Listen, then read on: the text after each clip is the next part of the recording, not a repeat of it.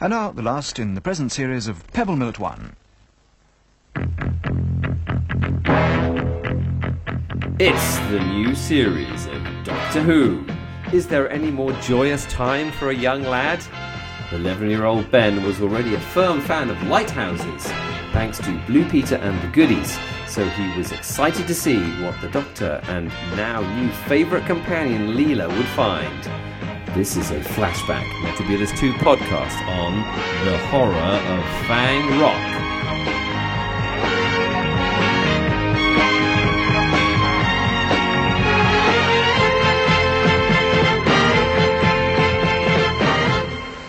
Welcome, everybody, to number 56 of the Metebelis 2 podcast.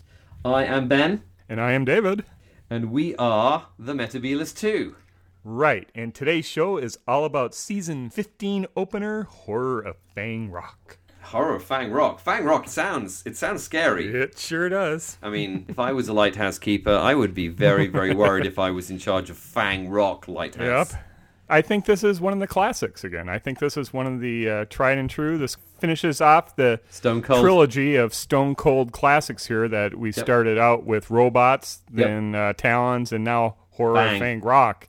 Yeah, and we fast forward from the uh, Victorian age to the Edwardian age, I believe. Yep. 1910. 1910, the golden age of lighthouses. Yep. I think we're in the English Channel, weirdly. Yep. Um, uh, Fang Rock is not a particularly English Channel uh, name for a thing. In fact, No. um, yeah, I would have expected us to be more out near the Scilly Isles or something. Um, But Mm-hmm. then, of course, Lord Palmerdale's yacht would probably not have been floating around near the Scilly Isles.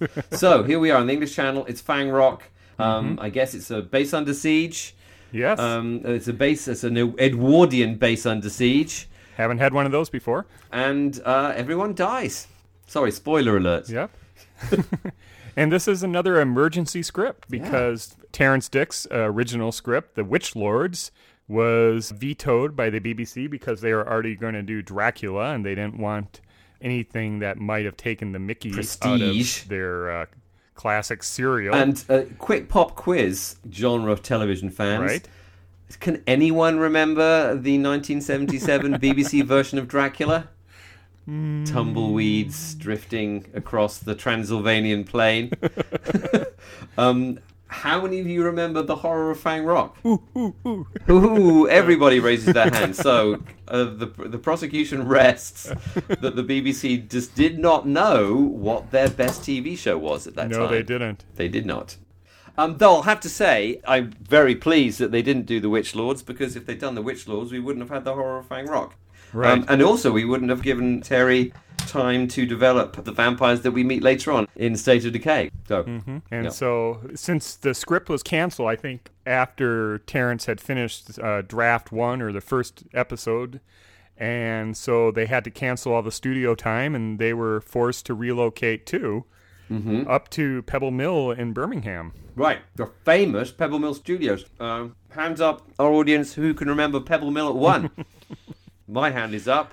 I can't say I have, but I've seen Pebble Mill on the BBC extras on the DVDs. Absolutely. Pebble Mill was awesome. When you were, um, okay, I'm going to go down memory lane a bit here. When you were sick, when you were ill, and you stayed home from school, um, you got to watch Pebble Mill at 1. Ah, Which is- was that at 1 p.m.? It was at 1 p.m. Yep. And it was kind of like nationwide, actually, only it was during the day. Um, and it was kind of awesome. yeah. Yeah, I always remember. It's, it's, it, and I think mainly it was awesome because I was ill and therefore not at school and allowed to watch TV during the day. So yeah, that's that's what everyone remembers Pebble Mill for. Oh, no more Pebble Mill at 1. It doesn't exist anymore. They tore it down. So gone but not forgotten. Yeah. Well, that's that's too bad because too uh, bad. The Pebble Mill set, at least what they did with Pebble Mill at one, it opened out into a pastoral park-like setting. It did, where where various Silurians and and Cybermen could be seen stumbling around. Yeah, If I if I remember, I can't remember if that where they had uh, Jon Pertwee on or was that uh, I think uh, I, Patrick Troughton. I think it was the one where Patrick Troughton, as is as was his wont, just sat there and didn't say anything. the world's hardest person to interview, Patrick Troughton.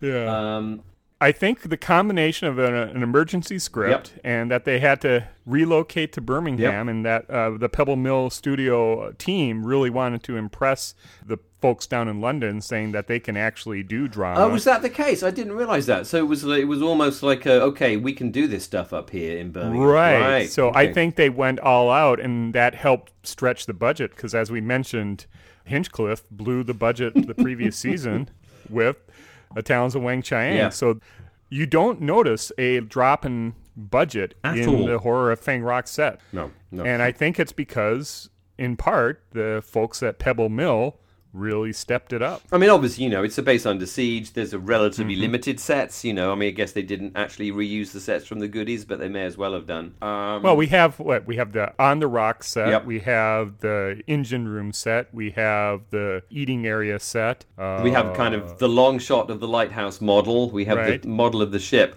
Um, bedroom. We had the bedroom. and then the lighthouse, and then the lamp. And the room. lamp room, yeah, and I think you know uh, it's actually it's super convincing. Um, I mean, I Oh, don't know much about the interior of a lighthouse. Mm-hmm. Um, I think I probably knew more in those days than I do now about the interior of a lighthouse. But it, it was pretty convincing. I mean, Mm-hmm. and uh, where was I going with that? Um, I it convinced me. It still does. Yeah, you didn't have to stretch very hard to suspend your disbelief that they were actually filming on a lighthouse. And Paddy Russell, the director, uh, worked with the designer Paul Allen, and they went out to several lighthouses just to get a good feel for it. And the one thing that Russell wanted was to make them just a little less cramped, a little bigger, Right. so a little easier to film because she would have to get four or five actors in certain s- shots in certain scenes, and Right. that would have been pretty hard Right. because the lighthouse, you know, three person lighthouse crew, they weren't scaling up to four or five, six people in a scene. Yeah, yeah. Lighthouses. yep. And, uh, you know, just to refamiliarize yourself with lighthouses, now it looks like you're going to be on the West Coast here for I a bit, Yeah. uh, you and your lady wife should go down the coast of Oregon and Oh, the, go the, visit some of the lighthouses that are open. oh, yeah, famous lighthouses. Okay. Yeah, it's quite the trip. Right. And of course, if we uh, in in wonderful Minnesota, we have lighthouses too. Oh, yeah, Split Rock is. The old uh, the old Split Rock lighthouse. I'm, I'm not sure lighthouses are still a thing though, are they? With kind of GPS no, and you know no, not at all. satellites and stuff. They do have automated lights, and they're not. They're certainly not a keeper. They do keep them on as an aid to navigation, but they're not as central or vital as they, were, were. obviously, in the 1910s. Yeah, yeah, yeah. Um, The, so- the script that uh, Terrance Dicks turned in, Paddy Russell had some issues with it, mainly because uh, Dicks had set so much of it in the lamp room, which her complaint was that this was going to be all filmed with glass surrounding everything and with the reflections, and it'd be really hard not to get the uh, camera being reflected back on it. And I, Right. I've watched, I've watched this many many times and i've never seen once a camera reflected in the lamp room scenes so they were extra vigilant. They moved certain scenes down into like the crew quarters. Right. and it works really well.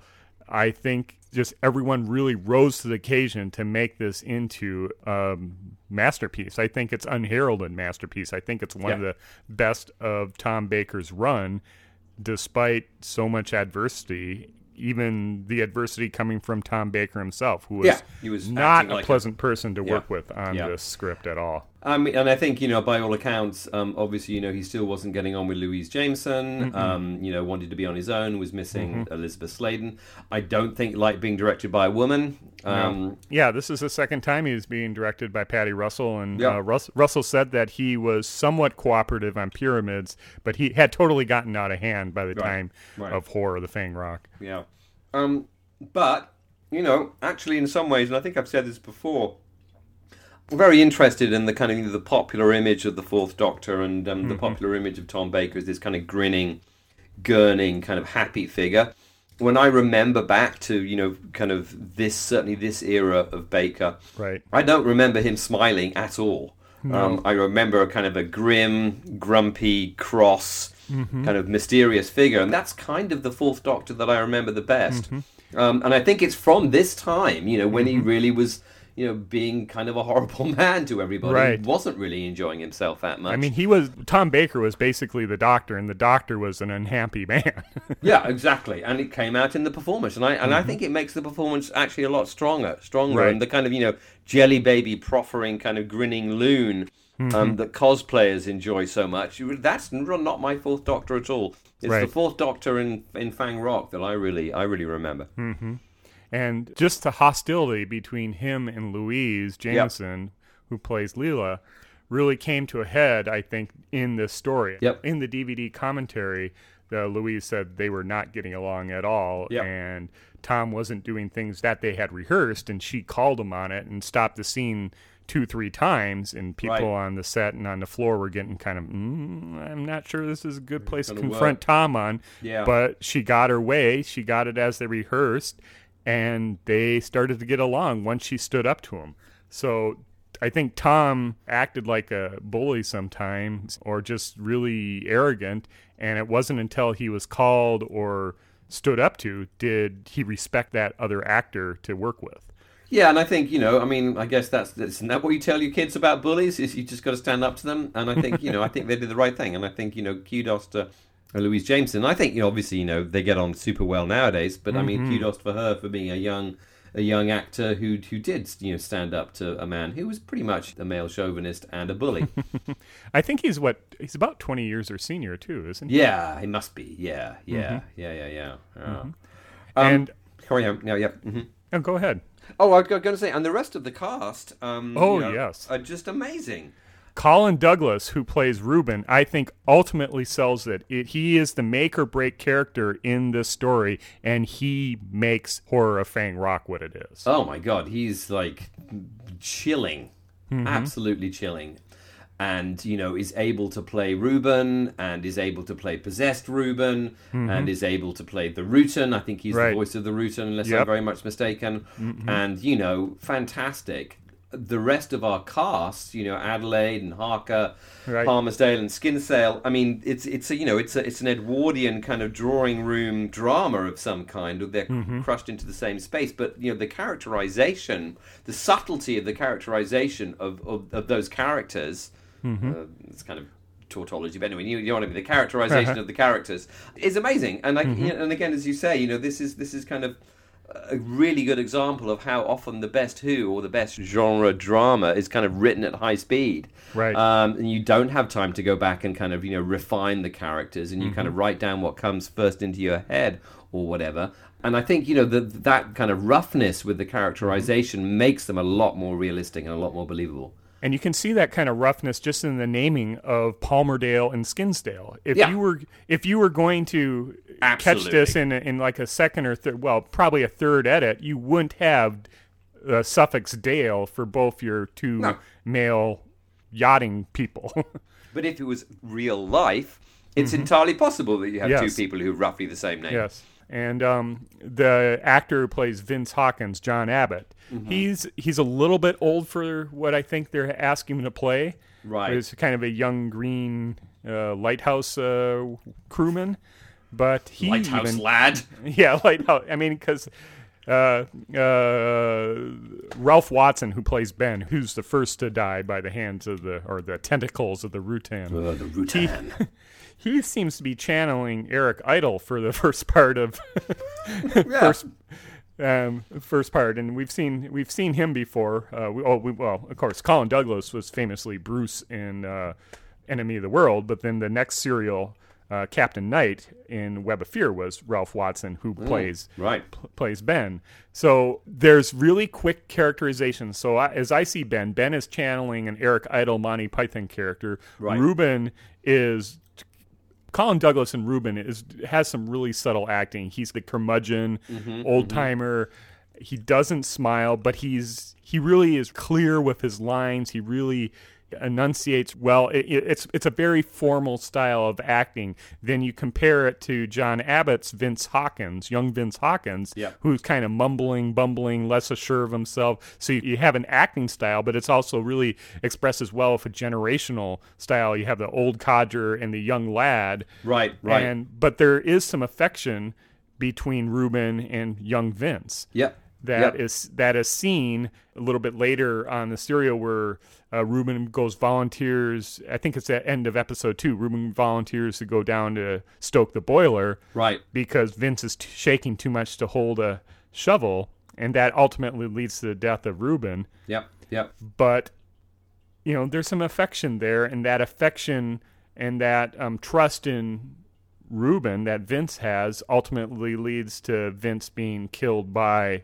Reuben the Rutan at the beginning of part four. Which is an absolutely horrific scene. Yes, yes. Um, uh, because you have these characters who, you know, who, who you trusted each other, have affection for each other, and it's. I mean, it's actually it's very reminiscent to me of, of, of actually a, a scene that I think is even more horrific, which is the scene in uh, in uh, Pyramids uh, Pyramids of Mars.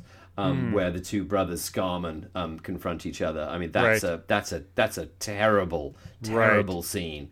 Um, And this is reminiscent. That's, the, it's a similar level level of horror here. It's it's, Right. it's very very affecting. Yeah. The, the horror, I think, is a slow boil of the deaths, and I, I charted them out. Yeah. Our first death, Ben, happens at the early part of part one. Right. Our next death is Reuben. Right. And that happens at the end of part two. So we have a death early on in part one and a death at the end of part two. So that's almost a good 50 minutes, 45 minutes between the deaths. And it Right. not until part three, halfway through, does Palmerdale die. Right. Then at the end of part three is our fourth death with Harker. And when that happens, both Palmerdale and Harker uh, happen off screen. Actually, all all our deaths kind of happen off screen. Ben, we see the body, but we don't see him die. Reuben, we see him go into the coal chute, and we don't see him die. We hear the scream up in the crew room. It isn't, I think, until let's see, Vince Hawkins at the start of part four when he is killed by Reuben with that electric blue shock. Right. the- that's I think the first death that we see, if memory serves, and then we have rapidly Adelaide. Um, she's zapped, and then Skinsdale with the tentacle around his neck is the last one to die near Yeah. the end of part four. But it's it's a slow progression, and then once we get to part four, then we get three deaths in a matter of 24 minutes, and four deaths if you add in the Rutan. Yeah. It's, it really it really ramps up so that I think Dicks and Holmes have the the pacing, the tension. yeah. Right. And it's Holmes who wanted who indicated or said that Dicks should kill off Adelaide and Skinsdale because uh, Dicks rather liked Skinsdale and wanted him to survive, but um, it was I think Holmes wanted to do the ballad of uh, Ballad of Flannan Isle. Flannan Isle where there's no survivors, and so that's why Dicks kills everyone off, and I think that's what makes this work. Yeah, absolutely. And you know, just the the facial expressions of the of the Rutan as Reuben, just those, Oh, you know, that's just that's creepy, s- sinister. yeah. And obviously, you know, you have a monster that's really enjoying being a monster. Um, It's a devilish grin. It's a horrible, horrible creature. Mm-hmm. Uh, yeah, and when we have the final reveal of the Rutan itself, which you know, it, that's a hard monster to pull off. Um, Mm-hmm. It's a jellyfish. Yeah, anything that's got tentacles, anything that's kind of amorphous, is really difficult to work with with, with effects because you know Right. it looks like what it is, which is you know. A mm-hmm. balloon with some stuff on it. It is brilliantly realized. Even to mm-hmm. this day, it's one of the most convincing monsters that I, I think you know '70s Doctor Who ever did. To be honest, convincing as in something that truly alien, Right. Um, and something that looks like something horrible. If you see what I mean, mm-hmm. you know. yeah, and it glows. It's translucent. There is luminescence, as Leela says. It is not a humanoid shape. Yeah. It, it kind of crawls somehow like a slug or a snail over rock and up the stairs. Yeah. It it looks like jello with this kind of swirly stuff in it. It's really, I think, I think it's really a convincing monster. Very, very convincing. Very convincing. And of course, you know, there, there's an extra layer of verisimilitude that's added in typical kind of Robert Holmes fashion by just these allusions to the Sontarans, you know, who are, of mm-hmm. course, famous Holmes um, creations. And, you know, from there, like a huge fan. You know, fan lore is created, and we get you know the endless war against the against the Sontarans, the Sontarans and Rutans, and you know from that a million pieces of fan fiction sprung. Um, it's genius. Yeah, and Dicks said that was a last minute decision, last minute thought to bring in the Rutans because he he had this blobby jellyfish uh, monster. Yeah. And in contrast to the Sontarans, who are very solid, uh, compact military figures. Yep. To have a in Dicks' were a blobby gelatinous enemy as the Rutans, he thought it was quite funny. Uh, it was kind of one one upping or uh, taking a slight at uh, Holmes, and it was a nice internal link between that and the Time Warrior for for Dicks and Holmes because you know the Time Warrior was what uh, Dicks commissioned Holmes to write and set in a medieval period, and Yep. then Holmes set Dicks on uh, writing in a lighthouse, which Dicks goes, I know nothing about a lighthouse, so it's Yep. just.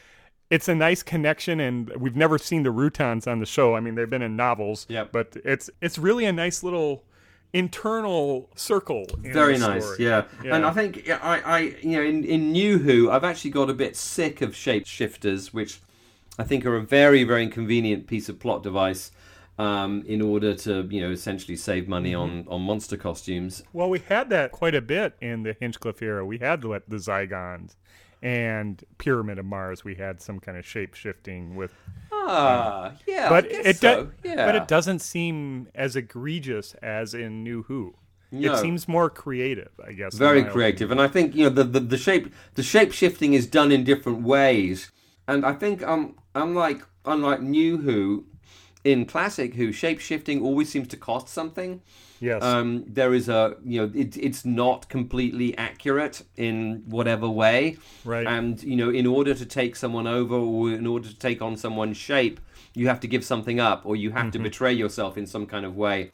You know like the zygons are obviously you know nurse what's her name is uh, you're, you're a scary nurse. You must be a zygon uh, you know, uh, Sutekh possessing Marcus Scarman. You know, Marcus Scarman is you know, basically a zombie. right. Um, and you know the Rutan, who makes himself itself into the shape of, of old Reuben, obviously really enjoys being a humanoid. Um, but we hear it say that it that it, that it actually much prefers being a jellyfish. Um, right. When it, when he calls it, find- a ridiculous shape. a ridiculous shape. I, I don't believe it. I think I think this is kind of a trans um, a transvestite, a sweet transvestite style Rutan who actually enjoys being a human um, for a while. cross cross speciesist. As a cross speciesist, exactly, exactly. Now, now, since we're talking, you know, ostensibly this is all about Leela, can I just call out the awesomeness of Louise Jameson's costume? Just the just the first scene. She's in this seaside bathing early 1900s costume, which is really cute on her.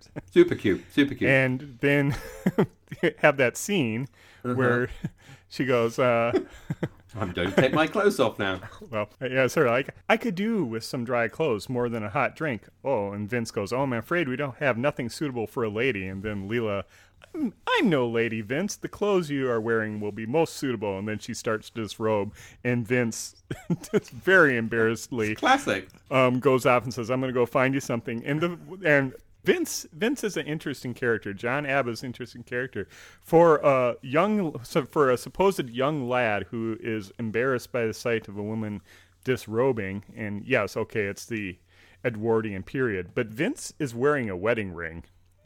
Oh, So- I did not notice that. Right. Okay. So um, I'm sure it's the actor's wedding ring rather Yes, than I'm the sure character's wedding ring, but it's quite it's quite visible in the first scenes when he's looking out over the sea with his uh, uh, ring finger over the telescope, and then Right, again right. when he's kind of shielding his eyes. So Well spotted. there's there's more than Vince than meets the eye. It meets the eye. Meets the eye. And then, of course, then the clothes that she does dress up are this absolutely amazing, um, you know, woolly sweater, which makes her look like a million dollars. I mean, Yeah. good lord, she looks fantastic. Yeah, Jameson said she wanted a baggy fisherman's sweater down to her knees, but the costumer said, "No, I think we're going to do a little bit more form-fitting, and uh, you're going to wear a belt to cinch it in." Uh, and she looks absolutely fabulous. Um, I'm sorry, I'm sorry, Louise. I, I'm I'm really not just a horrible man who thinks you look amazing, but I am. Um, Well- you look fantastic. She looks amazing, but also she is acting her socks off in this story. Oh my god, she is. This is this is perhaps I think you know. I mean, it is a run of, of, of great pieces of Louise Jameson act, acting, but this is this is this is top notch, top notch. You really have to watch her not doing her lines. Well, you can watch her doing lines, but watch how she reacts when she isn't given any lines, when she's just in the background listening to things going on. Uh, just the looks that she gives, whether she's amused or scared or concerned, she is giving it her all to sell this story. And she helps convince the audience of the urgency, the terror, the, the impending doom of Right. this story. Right. And she's given the line at the beginning of part two as the steam yacht is crashing into the rock of Fang Rock. When Reuben says they're on the shore now or they're on the rock now, and Leela goes, they will all die then. And that's at the very beginning of part two. And that is the foreshadowing for Right. what happens in the whole story. Yep. And when a little bit later in episode two, just to kind of stress what Louise Jameson's doing in acting, when Reuben is going, Reckon I know what you've seen. There's always been the beast of Fang Rock. The doctor is amused by that, but Leela looks concerned. You know, this kind of ties into what she told Vince about talking to seals is stupid earlier, right before she starts disrobing.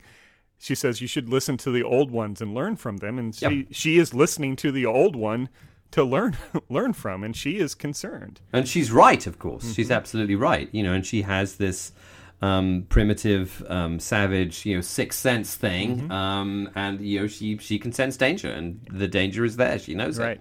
But she plays Leela so intelligently, and Dicks and Holmes in this script give her a really intelligent character to play. She can tell when she's being slighted. So, again, in episode two, um, the doctor dismisses that there's a beast and says something like the folk around here have been fishermen for generations. They're almost as superstitious as your people are. And you can see Leela crestfallen, but then she comes right back with a, an assertion. So how do you explain the body? You know, so she, Yep. you can see it in Jameson how she portrays Leela's face, but then in the script also gives her, you know, the way Jameson delivers the line. It's a challenge. So Yep. if it's not superstition, how do you explain Ben's body? Right. And also, just a little bit later, she gives a really intelligent question. She asks, "Why did you not tell them the truth?"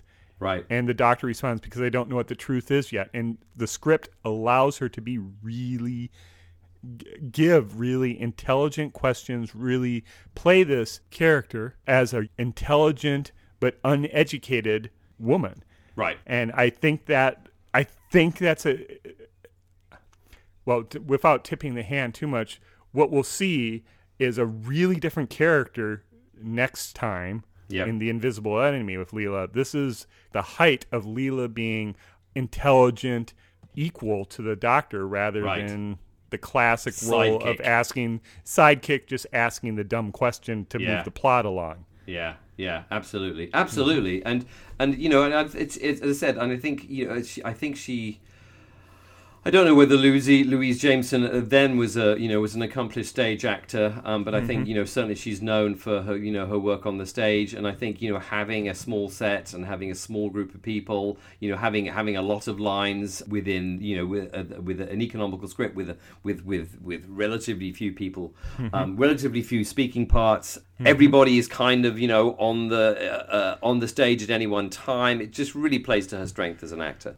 Right. Well, I mean, she must have been known because she left Doctor Who at the end of the season to go play Portia in Merchant of Venice. Yeah, okay, yeah. So I think I think she's known as an actress and or for her acting ability. Yeah, And yeah. she really comes across. I think this is one of her best acted roles. Absolutely. And she's really grown into the character here in her fourth story.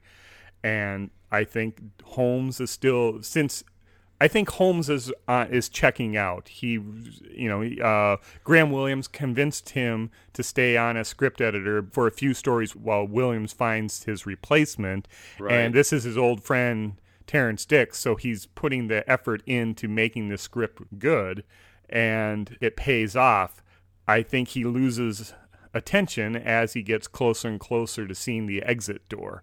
Right. And right. so there's two masters of Doctor Who script writing working here, Dicks and Holmes, that make this script really tightly put together. It's economical in its dialogue. It's sharp and crisp in the way that the, what the characters are in, but it's not kind of the witty banter that the Moffat era is known for. Right, this is right. this is more believable. It's not going for comedic characters that we have like an RTD type era or um, really the 1940s sophisticated dialogue that Moffat seems to like. This is very believable. Even like Annette Woollett, who plays Adelaide, is believable Yeah. in her reactions, calling Leela a bit grotesque, but then Skinsdale saying, you know, she's quite a looker. Yeah, And yeah. then the response of Adelaide is, "Were you a long time in India, Colonel?" So it's, I think everything works really well together. Yeah, and I mean the dialogue. It's. It, I think that's a really good observation you pulled out. The Mm-hmm. dialogue is kind of flat. It's not kind of witty, backwards and forwards banter. I mean, you Right. really believe that these are people who are cast away. I Mm-hmm. mean, they're not cast away very seriously because you know, obviously, all they got to do is get on the blur to their private secretary, um, Mm-hmm. and you know, someone will come and rescue them. But I mean, it's it's it's it's very very realistic um, Right. dialogue, um, which again I think in New Who, and um, I'll look, you know, one can one can wind through wind through all the Edwardian episodes of New Who. You know, there's a desire to make it kind of witty and kind of you know Agatha Christie or P.G. Wodehouse. Right. People in the past were more intelligent and more witty than people in the present. Right. Uh, you know, but this is this is really um, this is really realistic dialog Um, it's almost like you know you you you're at, you feel like you're watching a serious drama of some kind, which of, of course you are. It's realistic dialogue, but it's dialogue with heart for the character, Yeah. especially concern for Leela. Yeah. Because Leela gets to stand up for herself and she undercuts whenever Tom, as the doctor, and probably Tom as the, person. man, actor, Yeah. zings her or belittles her, she is able to come back. Yep. And so, like at the beginning of part three, she's had kind of enough of the crap. And she says, That is what I thought, but of course, I am only a savage. Right. Right. And, and then in part four, she is the one that comes up with the idea to use the lighthouse as a laser. So Yep. she's ultimately the one that f- comes up with the idea, not the not the implementation plan, but the why don't we use the lighthouse? yeah. Yeah. and and it's beautiful. it's a beautiful bit of writing, and Yep. when Louise Jameson is able to do this, she plays Leela really well. We see her beautiful smile, yeah. and she's Yeah. modest about it. Like when when she comes up with the lighthouse, I, or using the the lighthouse. The doctor kind of repeats it, saying, "Well, are you suggesting I convert the carbon arc beam into something?" And Leela says, "Well, obviously, it's not like it's an accident like it would be like with Jo. Leela is sharp, and Yep. she is saying that this. She just may not know the technical details on how to bring it to fruition. Yeah. But I mean, ironically, of course, um, the tension between the the two actors, um, where you know you have the older man who feels he's more experienced, and you know have the younger woman who feels insecure um, and wants to prove herself to the older man that she kind of looks up to, is also a bit scared of, um, but also wants to develop a good relationship with because you know she really kind of admires him in some way. That you know that's that's the relationship between the two actors in real life. Um, and I think it's a really good example of how you know the actual real life offstage relationship, very you know luckily feeds very very well into the acted relationship. Um, and, and I think that that's ironically both of those actors really having a pretty tough time on this set. Um, You know, for one of them it's his own fault, but the other it's not really her fault. Um, uh, I think you said you know just just just feeds really well into into into how they're able to play those parts. There's interesting bits in the script with pacing, like when Palmerdale is trying to wake up Harker to get to use the Marconi telegraph. Right. Harker then just gets increasingly agitated to a point where he started trying to choke Palmerdale or kill Palmerdale when the doctor comes in, and then, uh, then just a few minutes later, uh, I just wonder if Palmerdale has one of these, what is kind of going in the news now as a punchable face, because minutes later, Leela threatens to cut his heart out if he doesn't listen. So Right, right. I kind of yeah. see, well, he's kind of one of these pricks that just really gets under people's craw. Yeah, yeah. yeah. and he's used to being able to get his way, but then they have that conversation between Skinsdale and Palmerdale where Skinsdale says, For all your money, you're just a little jumped up money grubber. And Skinsdale's an officer and a gentleman. So if Palmerdale tries to ruin his uh, reputation, he'll he'll sue him because there's no evidence, even though apparently Skinsdale gave him some kind of hot stock tip or something like that. He can't use it because they're stuck on this lighthouse, and Yeah. that's that that provides the urgency. Like you said earlier, they're really not stranded on this. All they have to do is make a, a, a wireless call, and they'll be rescued. But it's the urgency that Palmerdale has that put them into danger at the beginning that crashed them in to Rock to get back to London in order to cash in. yeah, when the market opens, it's kind of like, well, it's like oxygen. We have a capitalist agenda that ultimately leads to everyone's death because they, if it was just, uh, if they were going slow in the fog, then obviously Palmerdale, Skinsdale, and Adelaide and Harker would have survived and the captain of the ship. Yeah. Right, exactly, exactly. So I, I, I just want to call out another little little costume piece. Uh, the Doctor's bowler hat um, is Oh, yes. wonderful.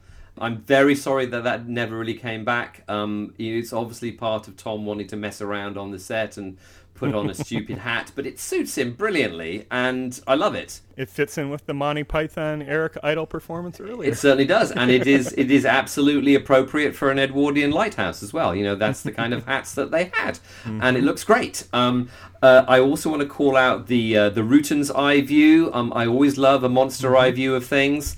Um, Yep, that was Paddy Russell's idea, Yep, so um, that really works well. yeah, monsters always always have an interesting perspective on things, Mm-hmm. um, and it's great to see. It's great to see the monsters, you know, getting a look in. and we it's can- always accompanied by a really nice, uh, I think it's BBC Radiophonic Workshop sound effect of the kind of I am a Rutan. yeah, right. So it, I think it between the the circular greenish blue.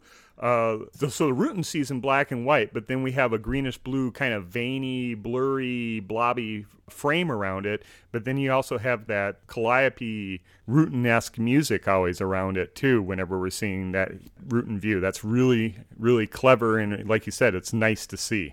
And, and I'll, I'll, I'll also just kind of really sort of call back again. uh, What I'm trying to do with these is really trying to remember back what it was like seeing these when I was watching them fresh as a kid. Right. Um, I really wanted at least one of these characters to survive. I Oh, was yeah. really kind of rooting for them.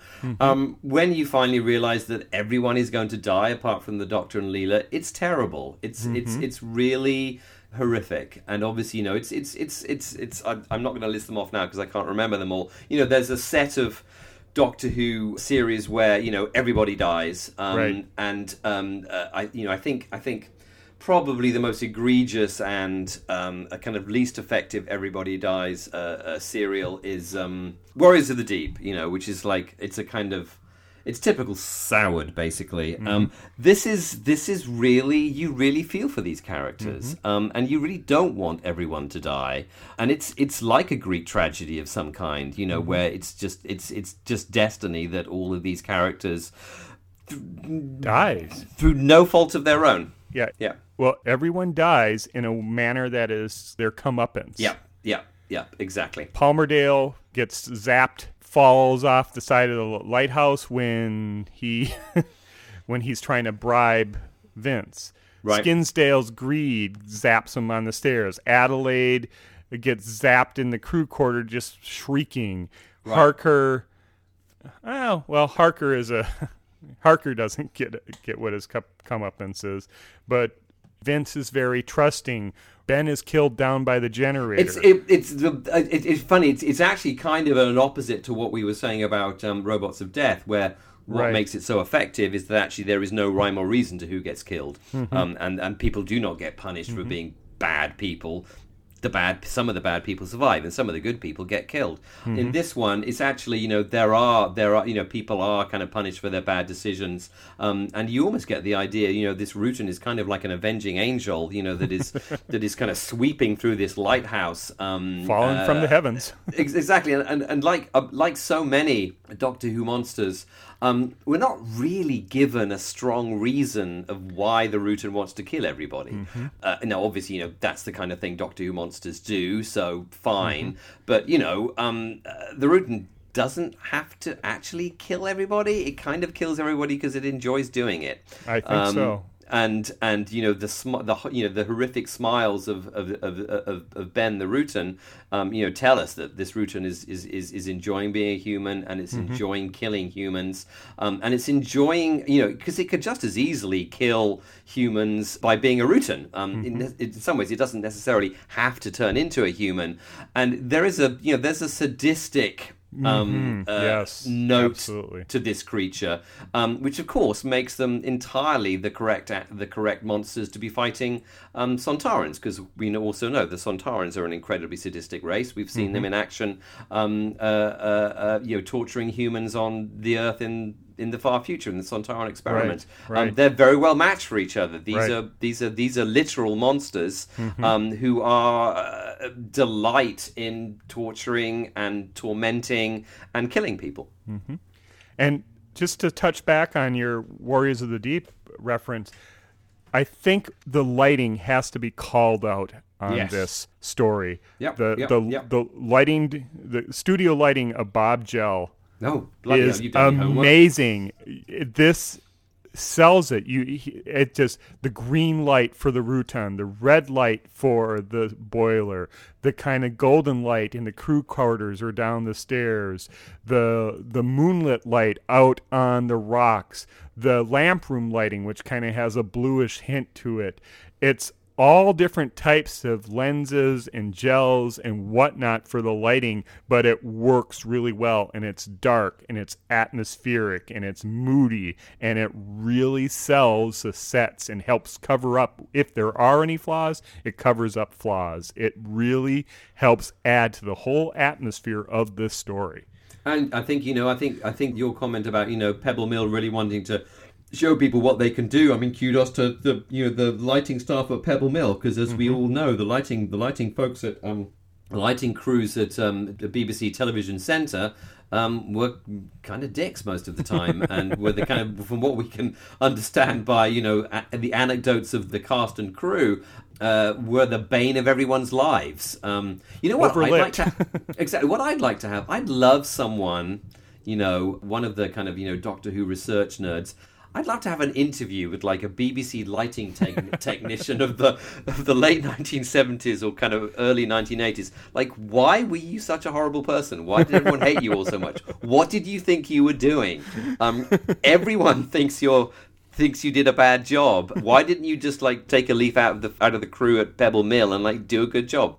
Um, we, sh- we should be able to find these people, um, and we should be able to ask them what the hell they thought they were doing. Yeah.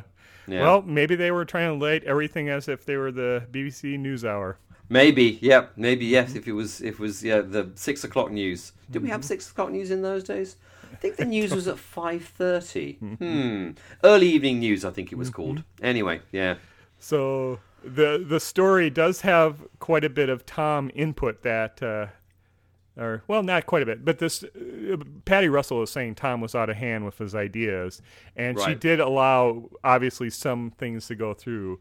The early Shmurley that Tom I love is early Schmurley. that is entirely a Tom Baker line that he uh, put in that they let slide. Um, I will if if I uh, I I, I can't I, I don't know when I ever really have the opportunity to do that, but whenever I see or read the word Schmurley, I always go early Schmurley. um, and if I'm ever on a lighthouse or on a ship and see a Schmurley, I will just say early Schmurley. It's fun to say. It is, and that's why he put it in there. But that's um, Terrance Dicks goes. I don't think I even had that in the script, so that's entirely, entirely Tom. Entirely and this is where the uh, I I don't know if it's infamous, but the famous chameleon factor comes into Ah. place in the cliffhanger of episode three, where uh, Tom's very unique pronunciation of. Uh, w- words comes into play. Well, he's an alien. I mean, he possibly doesn't know how to pronounce chameleon. Well, perhaps it is, or it could be he's like uh, the Matt Smith doctor with a Metebelis. Who knows? Metebelis, Metebelis, yes, Metebelis 3. Who knows? Who And- knows? um, Louise, after they kind of uh, their differences came to a head in filming of episode three or the recording of episode three, in part four, in that early scene where Leela is going, "You, Doctor, are a Time Lord." You can see Louise Jameson as the camera pulls away from the shot, just breaking out in laugh, laughter. right, right That's right. because Tom was pulling faces at her, trying to get her to corpse all through that time. So he he started to lighten up a little bit, and she's uh, again Leela I think sells it, and she doesn't quite corpse because it's almost as if she's trying to you know let the air out of the doctor a little bit with this kind of sarcastic line. It's one of the lines earlier that Lis Sladen would have given with uh, like in the beginning of Pyramid Mars, like, "Oh, I know you're a Time Lord." So it's the it's the companion uh, just trying to let the doctor know you're taking things you're you're a little too serious sometimes. Yeah, yeah, exactly, exactly. And uh, another another Louise Jameson uh, Leela moment is when Adelaide faints. the eye roll that Louise gives or have Yeah. Leela gives is priceless. I think that's and that's right. That's almost right before Adelaide is zapped by Reuben. And Yeah. I, uh, Leela does not suffer Adelaide or this faint-hearted woman No. a- at all. She slaps her earlier. She rolls her eyes when she faints. Adelaide is not warrior material for the Sevateem, put it that way. No, no, she wouldn't last five minutes with a Sevateem. Um, they'd sacrifice her to something as soon as look at her. Basically, I think she's great. She's great sacrifice material, but pretty much uses for everything else. I'd have said. And very a very good contrast to our warrior. An excellent contrast, an excellent contrast, um, and you know really presents how Leela is is a mm, what's the word I don't know how what to use the the right word. She is a uh, uh, in many ways more civilized, more capable, better in pre- pretty much every every every way than Adelaide. I think really. Yeah. So the other other little bit is with the dialogue. I the, Reuben the Rutan always is referring to we and our. He's always talking to himself in third about in third person Right. and third person plural, and that's interesting. And I'm wondering if there's something that was going on with the script with Dicks. You know, is this make it him Rutan seem more like a, a Gestalt type being? Yeah, I think they're one of these Gestalt things that we kind of enjoyed in, in this point in the 70s. Um, I think there were a lot of Gestalt creatures. Well, I mean, think, you know, with just a few um, uh, episodes hence, um, we will meet a, a Gestalt entity from the dawn of time, um, a Fendahl, if you will. Right. Um, yeah, I think it was very popular, and it makes them sound creepy. I think I'm, I'm, if I only would only bother to do my research, I mean, I think it comes from you know bits of you know 1950s science fiction which are being regurgitated and re. Um, uh, represented here by um, by Terrance Dicks, but um, uh, oh, actually no, I, I actually suspect this is more Holmes, in fact, because it's Holmes who's the who's the fifties, uh, forties, fifties sci-fi fan, um, but it works very well, and you know differentiates them nicely from the humans, and in retrospect, forward looking, it differentiates them very nicely from them for the from the Sontarans, who True. even though they are a clone race, they're all exactly the same, are very individual. Um, or you know, individualistic. They're very kind of Ayn Randy. Um, I always feel Sontarans, um, whereas uh, Rutans are sort of Borgy, but also kind of Ayn Randy as well, because they're all about being supreme about things. So anyway, Yeah. Well, there's there's some definite prejudice going on between the Doctor and the and the Rutan, but that's that's okay in this story. I think it's very well fitting. Absolutely. Yeah, the Rutans are horrible. They're more horrible than the Sontarans, which is saying a lot because the Sontarans are.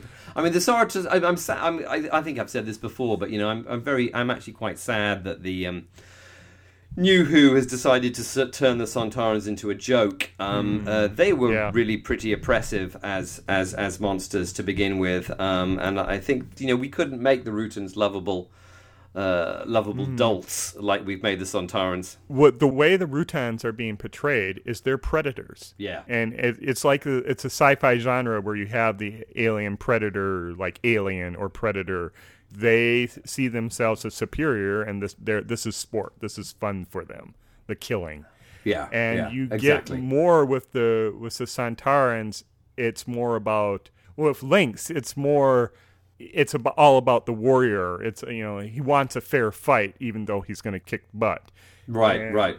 with the Rutan, it's more it's more predatory. I'm just going to kill for killing's sake, and you see that with the devilish grin of Reuben. Yeah, and actually, I mean, I hadn't thought of that. I mean, it, is very alien-esque. I mean, you know, everyone knows that you know Ridley Scott must have been watching Doctor Who fran- frantically through all of the seventies in order to come up with Alien, um, or maybe Dan O'Bannon was watching was watching um, Doctor Who frantically in the seventies. Who knows? But someone someone who who then came up with Alien was watching Doctor Who, and this is this is very like the classic 1979 Alien. You know, you're stuck in a place with a thing, and the thing is going to kill you, and there's actually pretty much nothing you can do about it. Right?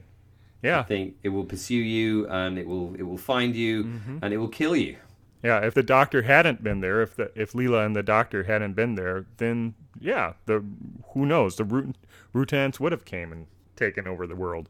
Yeah, exactly. And then the Sontarans would have would have turned up as well, and the Earth would have been destroyed as part of that war. So A cinder in space. it's uh, left as a, cin- a radioactive cinder in space, or whatever it is. Yeah, well, there you go. A lucky escape.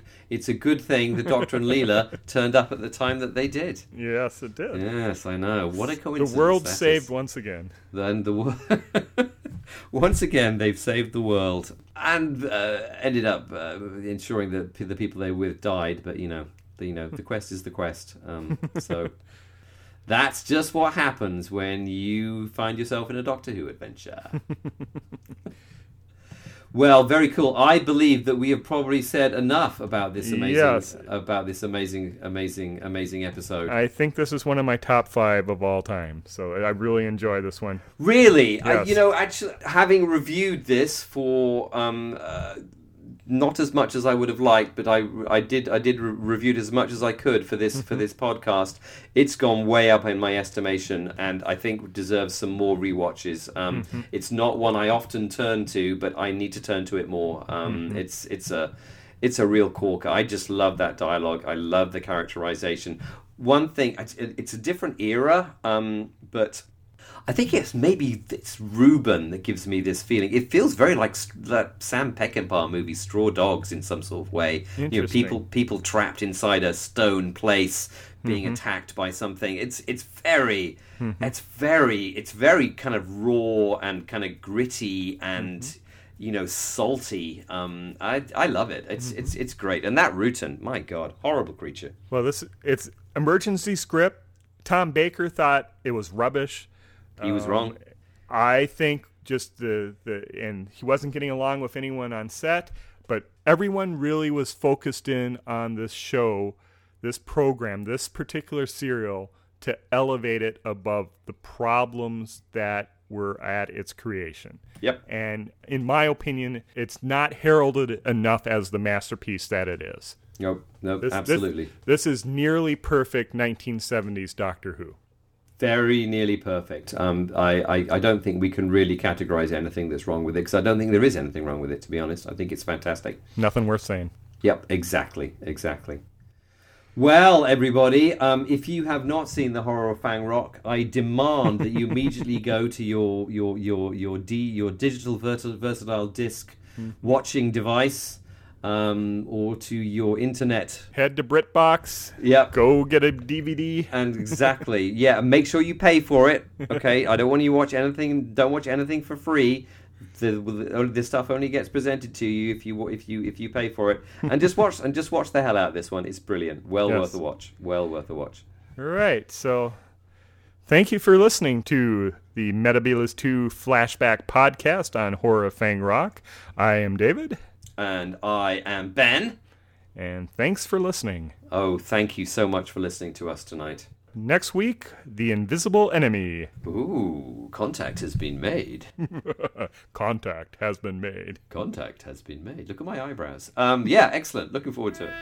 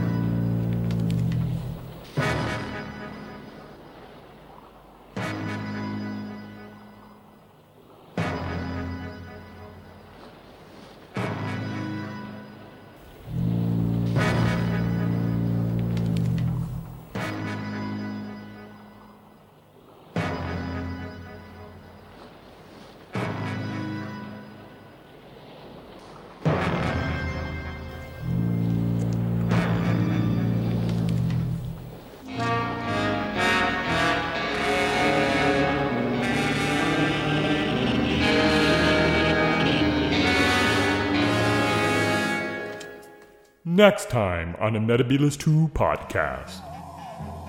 Where are we going, Doctor? Into the land of dreams and fantasy, Leela. Ben and David flash back to the invisible enemy.